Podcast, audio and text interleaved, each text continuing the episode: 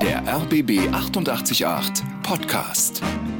100% Promi. Ich freue mich sehr, dass Sie da sind. Guten Tag. Ja, guten Tag. Ich freue mich auch. Total. Normalerweise fragt ja der Arzt immer den Patienten. Jetzt machen wir es mal andersrum. Wie geht's Ihnen selbst jetzt in dieser Erkältungszeit? Mir geht's gut. Also nachdem ich dreimal Corona überstanden habe, nach dreimal Impfungen geht's mir jetzt wirklich gut. Ich habe in den letzten 4 Monaten eigentlich Ruhe gehabt. Wie halten Sie sich denn und Ihr Immunsystem fit? Also ich versuche erstmal mich frei zu machen von dem Gedanken, dass ich vielleicht infiziert sein könnte und würde. Also erstmal so diese Grundhaltung, ich versuche da drüber zu stehen und wenn ich betroffen werde, gehe ich ins Bett und nehme meine immunstärkenden Dinge, die ich für richtig finde. Also wenn es anfängt zu kratzen im Hals und ich Schluckbeschwerden bekomme, dann eben ein bisschen Ingwer, klein geschnitten mit Honig, morgens und abends so 2, 3 Esslöffel und nehme Zistrose als immunstärkendes Element oder eben einen Thymian-Dicksaft, der antiviral und antibiotisch stärkt. Den kriegt man in der Apotheke.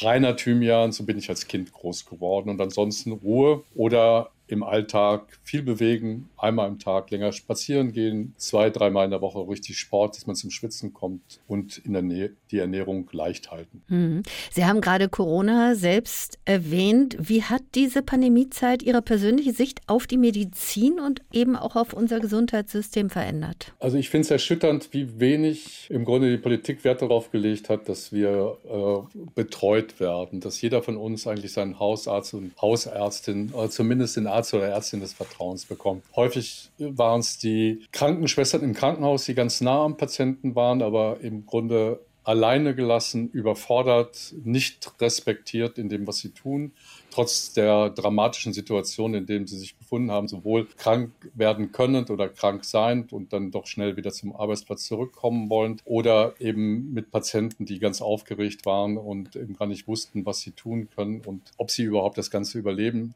Die Krankenschwestern waren immer dabei. Deswegen fordere ich, die Krankenschwester zumindest in den nächsten 5 Jahren damit zu belohnen, dass sie keine Steuern mehr zahlen müssen. Also brutto statt netto. Ich finde das so wichtig, dass dieser Berufsstand gefördert wird, unterstützt wird, wie auch die Psychologinnen und Psychologen, die im Moment fehlen, um Ängsten zu begegnen. Wir sind alle in einer Situation, nicht nur nach der Pandemie und wissen nicht, mit Long-Covid-Syndrom umzugehen, mit neuen Erkältungserkrankungen, wo dann die Apothekerinnen mehr zur Seite stehen als die Ärzteschaft, die gar nicht anders können. Sie engagieren sich, können aber nicht, sind überfordert. Und das hat das ganze Gesundheitssystem nicht gesehen. Und jetzt sollen auch noch Krankenhäuser geschlossen werden.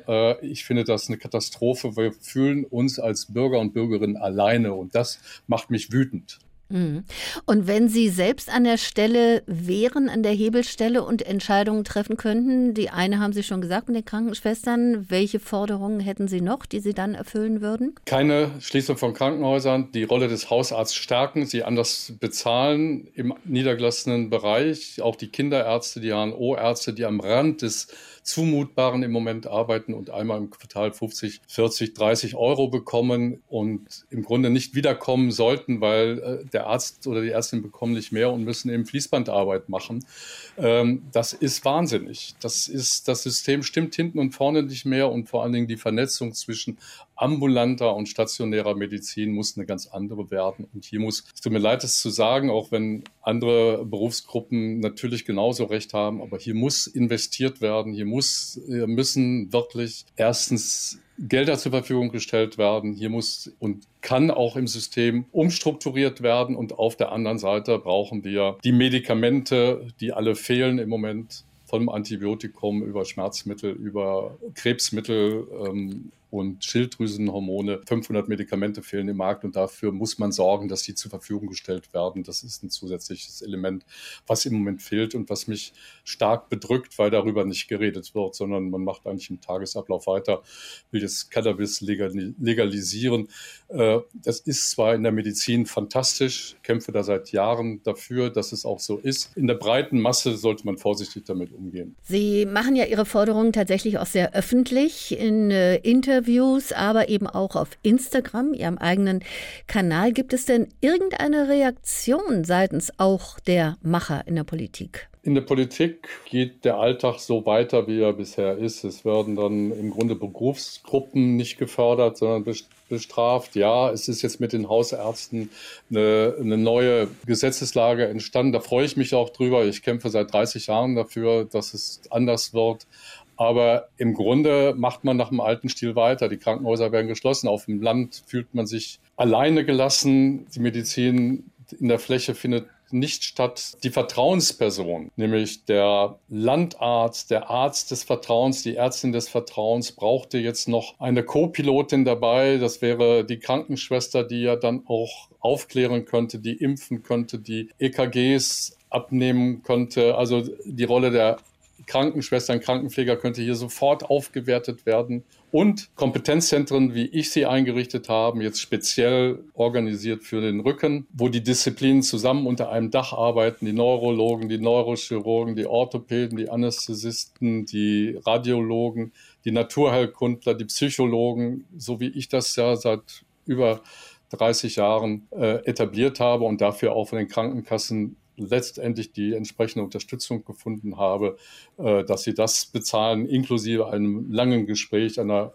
guten Untersuchung, einer schnellen Versorgung. Darauf bin ich stolz, dass das so geworden ist und dass Krankenkassen wie die Techniker oder die Bundesknappschaft oder Betriebskrankenkassen der verschiedensten und andere Krankenkassen mitgegangen sind. Eine ganz neue Form der Versorgung, die ja möglich ist. Und bei den Ärzten selbst natürlich auch die Scheuklappen für ihr eigenes Fachgebiet weg, sondern eine Medizin, die Hand in Hand geht. Ja, die Ärzte an sich ist ja, der Berufsstand ist ja genauso wenig schlecht, sage ich mal in Anführungsstrichen, wie die der Krankenschwestern. Wir werden ja gar nicht wahrgenommen in unserem Tun und sind ständig in einer Überlast. Und die Politik macht immer weiter.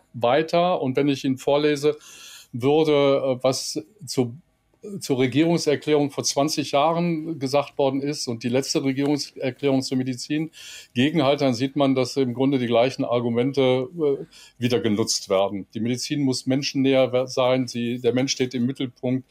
Die Digitalisierung treiben wir jetzt voran.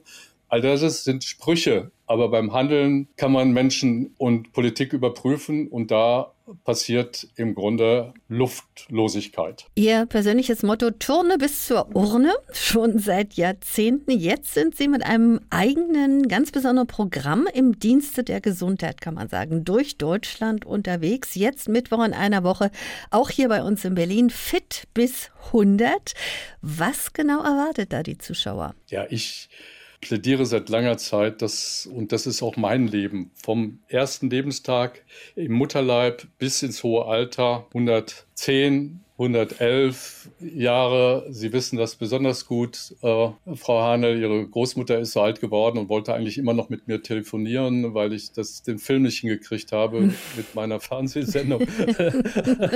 Dietrich Grönemeyer Leben ist mehr, mein 12-jähriges Programm beim ZDF. Ja. Und in dieser Form, also wohlbefindlich alt werden können und dürfen, darum geht es mir. Mir geht es nicht darum, ob es jetzt die Pille gegen das Alter und für die Jugend gibt oder Digitalisierungskonzepte entwickelt werden oder wie ein Computer mit dem Gehirn angeschlossen werden. Also alles irgendwelche Träume von Ingenieuren oder Menschen, die glauben, man könnte jetzt das Altern aufhalten. Es geht doch mehr darum, dass ich selbst wohlbefindlich in der Akzeptanz auch meiner Unvollkommenheit und meiner eigenen Biografie in Ruhe alt werden darf. Und wenn ich Glück habe, werde ich dann eben auch 100 und älter. Also wenn ich jetzt noch 40 Jahre leben dürfte, so wie ich das von Ihrer Großmutter gelernt habe, die ja noch alleine gelebt hat und von Ihnen und Ihrer Mutter versorgt wurde, ja, dann würde ich doch auch so gerne so lange leben wollen.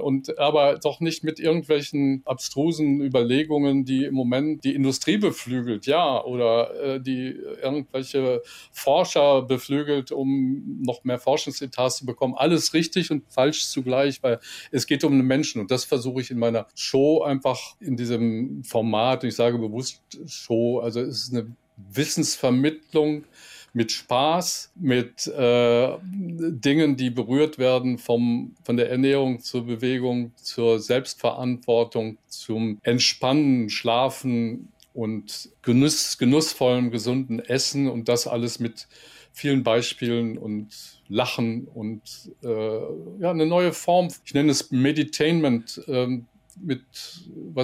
womit ich ja viel Erfahrung bei den Kindern schon gemacht habe, die ich auch auf diese Art und Weise bewegt habe, um im Kleinen Medicus einfach auf einfache, leichte Art und Weise Wissen vermittelt habe. Und das mache ich jetzt letztendlich persönlich auf der Bühne mit Erwachsenen. Und das Publikum hat viel Spaß und ich habe viel Spaß. Aber wer von mir jetzt einen wissenschaftlichen Vortrag erwartet, es wird Wissen vermittelt, aber nicht mit erhobenem Zeigefinger. Der liegt falsch. Und weil wir meine Oma jetzt schon ein paar Mal erwähnt haben, sie ist ja tatsächlich 111 Jahre alt geworden, hat bis zum Schluss alleine gelebt, und auf die Frage, warum oder ob sie alleine noch zu Hause lebt, hat sie ja gerne immer gesagt, ja, wissen Sie, es ist relativ unwahrscheinlich, noch jemanden in meinem Alter zu finden. Und genau. Insofern, und ja, und sie hätte heute ihren Geburtstag gehabt am 18. Februar, wo wir beide hier gerade sprechen. Aber sie hat auch immer gesagt, Glückwunsch, ihr in den Himmel, genau. In den ewigen Yachtgründen oder wie man es auch immer nennt, mag. Genau. In der himmlischen Sphäre. Raumwelt. Ja, es Sphäre, gibt ja keine Zufälle, genau. Nee. Aber sie hat immer gesagt, es sind auf der einen Seite sicherlich die Gene, aber eben auch diese unfassbare Lebensfreude, die sie ja hatte. Sie hat ja sich nicht unbedingt gesund ernährt. Die hat ja also sehr viel Zucker und sehr viel Sahne immer gekocht und so. Aber es war diese Lebensfreude und dieser Lebenswille und der Lebensmut. Ich glaube, auch das spielt eine ganz große Rolle. Also wesentlich, seine eigene Haltung zum Leben. Und und sie hat ja mir ja auch kommuniziert, sag jedem Menschen in der Zukunft, das mache ich auch, jeden Tag ein Stück Kuchen. Also na, alles, was der Seele gut tut. Was der Seele gut tut, das, ja, aber ich weiß doch selbst, was ich dann tun muss danach. Bewegen, sie hat sich viel bewegt, und andere 100-Jährige, mit denen ich ja auch beim Film gemacht habe, im Rahmen meiner Fernsehsendung, der 100-Jährige, der über den Zürichsee in Zürich rudert noch, im Einer ohne Steuermann, der auf der Dating-Plattform ist, um sich eine neue Frau zu suchen. Das ist doch herrlich. Oder die alte Dame, die mit mir in den Supermarkt geht, der Gehwagen war dann der Einkaufskorb, und mir dann sagt, hier die Zitrone, die Avocado, das müsst Jungchen, das musst du essen, damit du fit bleibst. Und es macht Spaß, so zu essen. Und ich habe ganz viele Schicksalsschläge. Ich habe meine Kinder verloren während des Krieges und so. Und trotzdem lebe ich. Und ich lebe mit Lust, mit Mut zum Miteinander. Das ist ja auch so meine Haltung. Und da trifft ziemlich. Also die schweren Schicksalsschläge auch überwinden. Ich habe meinen Bruder verloren. Ich bin 10 Meter in den Bergen abgestürzt, habe einen zwei schwere Motorradunfälle hinter mir, und immer wieder aufgestanden und sage, das Leben ist so schön. Es ist wundervoll. Und als ich da durch die Luft flog, 10 Meter abstürzte, habe ich gedacht, shit, das ist gleich vorbei vielleicht, aber möglicherweise. Und ich fühlte mich getragen. Lebst du weiter? Und ich lebe. Und Sie haben es eben schon gesagt, es ist eben auch sehr viel Entertainment auf der Bühne, denn Sie stehen ja da nicht einfach nur rum, sondern Sie bewegen sich, und Sie bewegen im wahrsten Sinne des Wortes ja auch die Zuschauer. Ja, ich habe das. Also zum allerersten Mal habe ich das gemacht vor vielen, vielen Jahren während einer Show mit Karnau. Da war ich mit der Barmer Ersatzkasse, die damals, ich bin selbst da gesetzlich versichert und bin nicht privat versichert, und ich war damals unterwegs, und Kerner hatte mich eingeladen, und dann habe ich das ganze Publikum aufstehen lassen und habe mit denen geturnt. Und das mache ich weiter. Also dieses, ja, fühl dich selbst, denk dran, dass du doch selbst der wahre kleine Medikus, die kleine Medica bist, dass du weißt doch, wo es der Schuh drückt und welche Last dir auf den Schultern liegt und was dir auf den Bauch schlägt und was dir Angst macht. Du weißt es doch selbst. Dafür brauchst du erstmal keinen Arzt. Die Ärzte sind deine Gehilfen, hat Paracelsus vor ein paar 100 Jahren gesagt. Das mache ich. Und gebe eben Hilfe zur Selbsthilfe mit nach Hause. Es ist ja eine Multimedia-Show im Grunde genommen. Sie beziehen ja alles mit ein. Ja, ich beziehe Tanz mit ein. Das ist so wirklich für mich wichtig. Rhythm is a dancer. Einer meiner Snap, einer meiner Lieblingssongs beim Tanzen, und wo du weißt, ja, deine Seele wird berührt und gleich gehst du in Bewegung. Wir sind, sagen all die Wissenden, sagen, Leben ist Bewegung. Du bist auch ständig in Bewegung, sowohl mit dem Körper, du willst immer dich nach vorne bewegen. Designed to move im Englischen. Also wir sind gebaut, um uns zu bewegen, und das ist körperlich wie mental. Und wenn man das mal für sich begreift, Rhythm is a dancer, also dass wir Tänzer sind eigentlich und durch das Leben tanzen können, und nur wir erstmal allein fühlen das. Und wenn wir das dann gemeinschaftlich machen, umso schöner, umso besser, umso mehr werden wir getragen. Und das spielt auch letztendlich auf der Bühne eine Rolle. Die Musik spielt eine Rolle, und es spielt auch eine große Rolle die Stille. Fit bis 100 am 28. Februar hier bei uns in Berlin im Ernst-Reuter-Saal. Ein paar wenige Karten gibt's auch noch, aber alles gehört eben zusammen, Körper, Seele, Geist und gesunde Ernährung, die Ihnen ja auch immer schon sehr am Herzen liegt. Auch darüber haben Sie ein Buch geschrieben, mehrfach, und jetzt ganz aktuell eben auch über Ihre sogenannte Grönemeyer-Formel. Wie funktioniert die denn? Jeder kann kochen. Jeder kann kochen und genüsslich kochen, denn da fängt es ja schon an, das leckere Essen. Es muss nämlich lecker sein und Spaß machen. Und ich habe daraus eine Formel entwickelt, lecker plus einfach herzustellen, das Essen, und günstig. Ja, man muss nicht teuer einkaufen, um sich das Essen lecker zu machen. Und das ist gleich gesund und nachhaltig, weil es ist dann gesund, wenn ich weiß, was ich da eigentlich tue, wenn ich kann mit jedem Gericht, egal ob ich das jetzt als Fertiggericht kaufe oder mir selbst bastel. Selbstbasteln ist natürlich viel besser, und dann aus dem Garten die Kräuter dazu, vom regionalen Bauernhof einkaufen, der Apfel, die Kartoffel und anderes ist im Grunde dort in der Regel, wenn man sich klug und schlau macht, eben nachhaltiger angebaut, kommt aus Deutschland und wird nicht importiert, und man isst auch saisonal.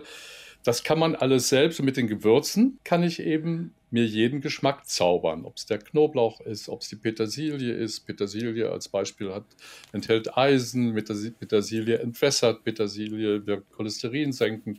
All das, wenn man das weiß, wie auch das Kurkuma eben auch in der Fettverarbeitung gut ist und antientzündlich wirkt. Man kann mit Thymian in der Küche arbeiten, nicht nur bei den Erkältungskrankheiten als Tee, sondern auch im Verdauungstrakt antientzündlich, antiviral, antibiotisch wirken. Und das versuche ich in dem Buch darzustellen mit 40 Rezepten. Dann auch wissend, dass 1 Liter für 1 Kilogramm Rindfleisch eben 15 Liter Wasser verbraucht werden. Wenn ich das weiß, bin ich auch vorsichtiger, wenn ich Fleischesser bin, mit dem, was ich esse. Und wenn ich Haferflocken esse, sollte ich immer wissen, dass ich eben nicht zu viele essen sollte und gleichzeitig auch wieder mit Gewürzen veredeln kann, sodass die Haferflocken dann auch cholesterinsenkend wirken, weil sie die Gallensäure binden, und die Gallensäure bestehen aus Cholesterin, und damit wird das Blut sauber gemacht oder entfettet, quasi im besten Sinne des Wortes. Und das gilt für Kurkuma ja genauso, also das gilt für Kichererbsen genauso.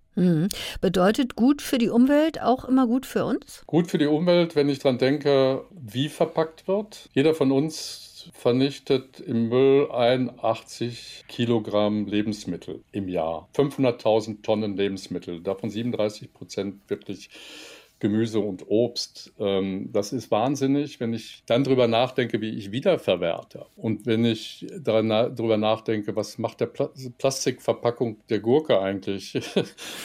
Die Gurke wird nochmal zusätzlich verpackt. Mhm. Und den Kindern sage ich immer, wisst ihr eigentlich, eine Gurke könnt ihr trinken, ist 98% Wasser und noch ganz viele Vitamine da drin. Dann gibt es Aha-Erlebnis, und dann kriegen sie noch so ein Plastikkondom. Das brauchen die Gurken nicht, ein anderes nicht. Wenn ich dann mit dem Müll Gedanken da reingehe, dann in der Vermeidung des Mülls, dann bin ich auch wieder ein Stück weit noch mehr nachhaltig. Und das versuche ich also über die Grönemeyer-Formel für gesundes Essen eben auch zu übermitteln. Nach dem Buch ist bekanntermaßen vor dem Buch bei Ihnen, denn in der Regel schreiben Sie ja so 2 bis 3 Bücher im Jahr. Was steht da als nächstes an? Oh je, oh je, oh je. irgendwas rund um Lebenslust. Und das ist sicherlich und nochmal vertiefend eigentlich alte Weisheiten. Ich mache ja immer weiter mit Menschen nahebringen, andere Kulturen, andere Heilweisen. Ayurveda habe ich ja auch ein Buch gemacht, aber im Grunde in der Reihe die Heilsysteme der Welt. Und so werde ich auch weitermachen. Also, dass ich versuche, chinesische Medizin, die Pflanzenmedizin, auch da habe ich ja mit angefangen, also das Selbstheilen mit Kräutern und dem einzelnen Menschen einfach mehr Informationen zu geben, um selbsttätig zu sein. Das wird auch weiter so sein. Das Carpe Diem der 100-Jährigen. Ja, zum Beispiel. Schöner Titel, oder? Ja. Jetzt. Aber diese 100-Jährigen, das ist für mich so wichtig. Also wirklich, es geht jetzt nicht um die 100-Jährigen als 100-Jährigen, sondern du kannst, wenn du dich darum bemühst, mit Freude älter zu werden oder alt zu werden. Und es gibt so viele uralte 20-Jährige und es gibt so viele wissende 50, 60, 100, 110-Jährige. Guckt man nach Japan, also wo 100-Jährige noch auch als Journalisten oder Journalistinnen tätig sind oder noch im Verkauf sind oder Bücher schreiben und so. Und in anderen Regionen der Welt ja auch. Es geht um diesen Prozess. Aus dem Mutterleib bis ins hohe Alter mit Genuss, Fröhlichkeit, Wohlbefinden, Mut, auch wenn die Situationen noch so schwer sind und wenn man das Gefühl hat, das Klima macht uns fertig, ja, es macht uns fertig, aber dafür brauchen wir auch Wissenschaft, dafür müssen wir sehen, dass wir mit der Wissenschaft und mit den Möglichkeiten, die jetzt diese Welt auch so haben, in diese Richtung entwickelt, wieder gegenentwickeln lassen. Das geht alles, aber es geht nicht nur in dem frommen Wunsch, sondern wir müssen dafür auch was tun, wie die Medizin sich ja auch weiterentwickelt hat von der Weidenrinde zum Aspirin. Beides dasselbe, nur das Aspirin ist wesentlich stärker als die Weidenrinde. Da Salicylsäure als Weidenrinde, heute eben die Acetylsalicylsäure, und nach meinem Motto von leicht nach schwer behandeln, fange ich immer mit der Weidenrinde an bei Schmerzen. Dann geht es weiter, wenn es nicht reicht, dann muss ich das Aspirin nehmen, weil es 100-mal so stark ist wie die Weidenrinde. Ja, ist doch wunderbar, dass wir diese beiden Möglichkeiten haben. Und im Grunde genommen geht es eigentlich nicht darum,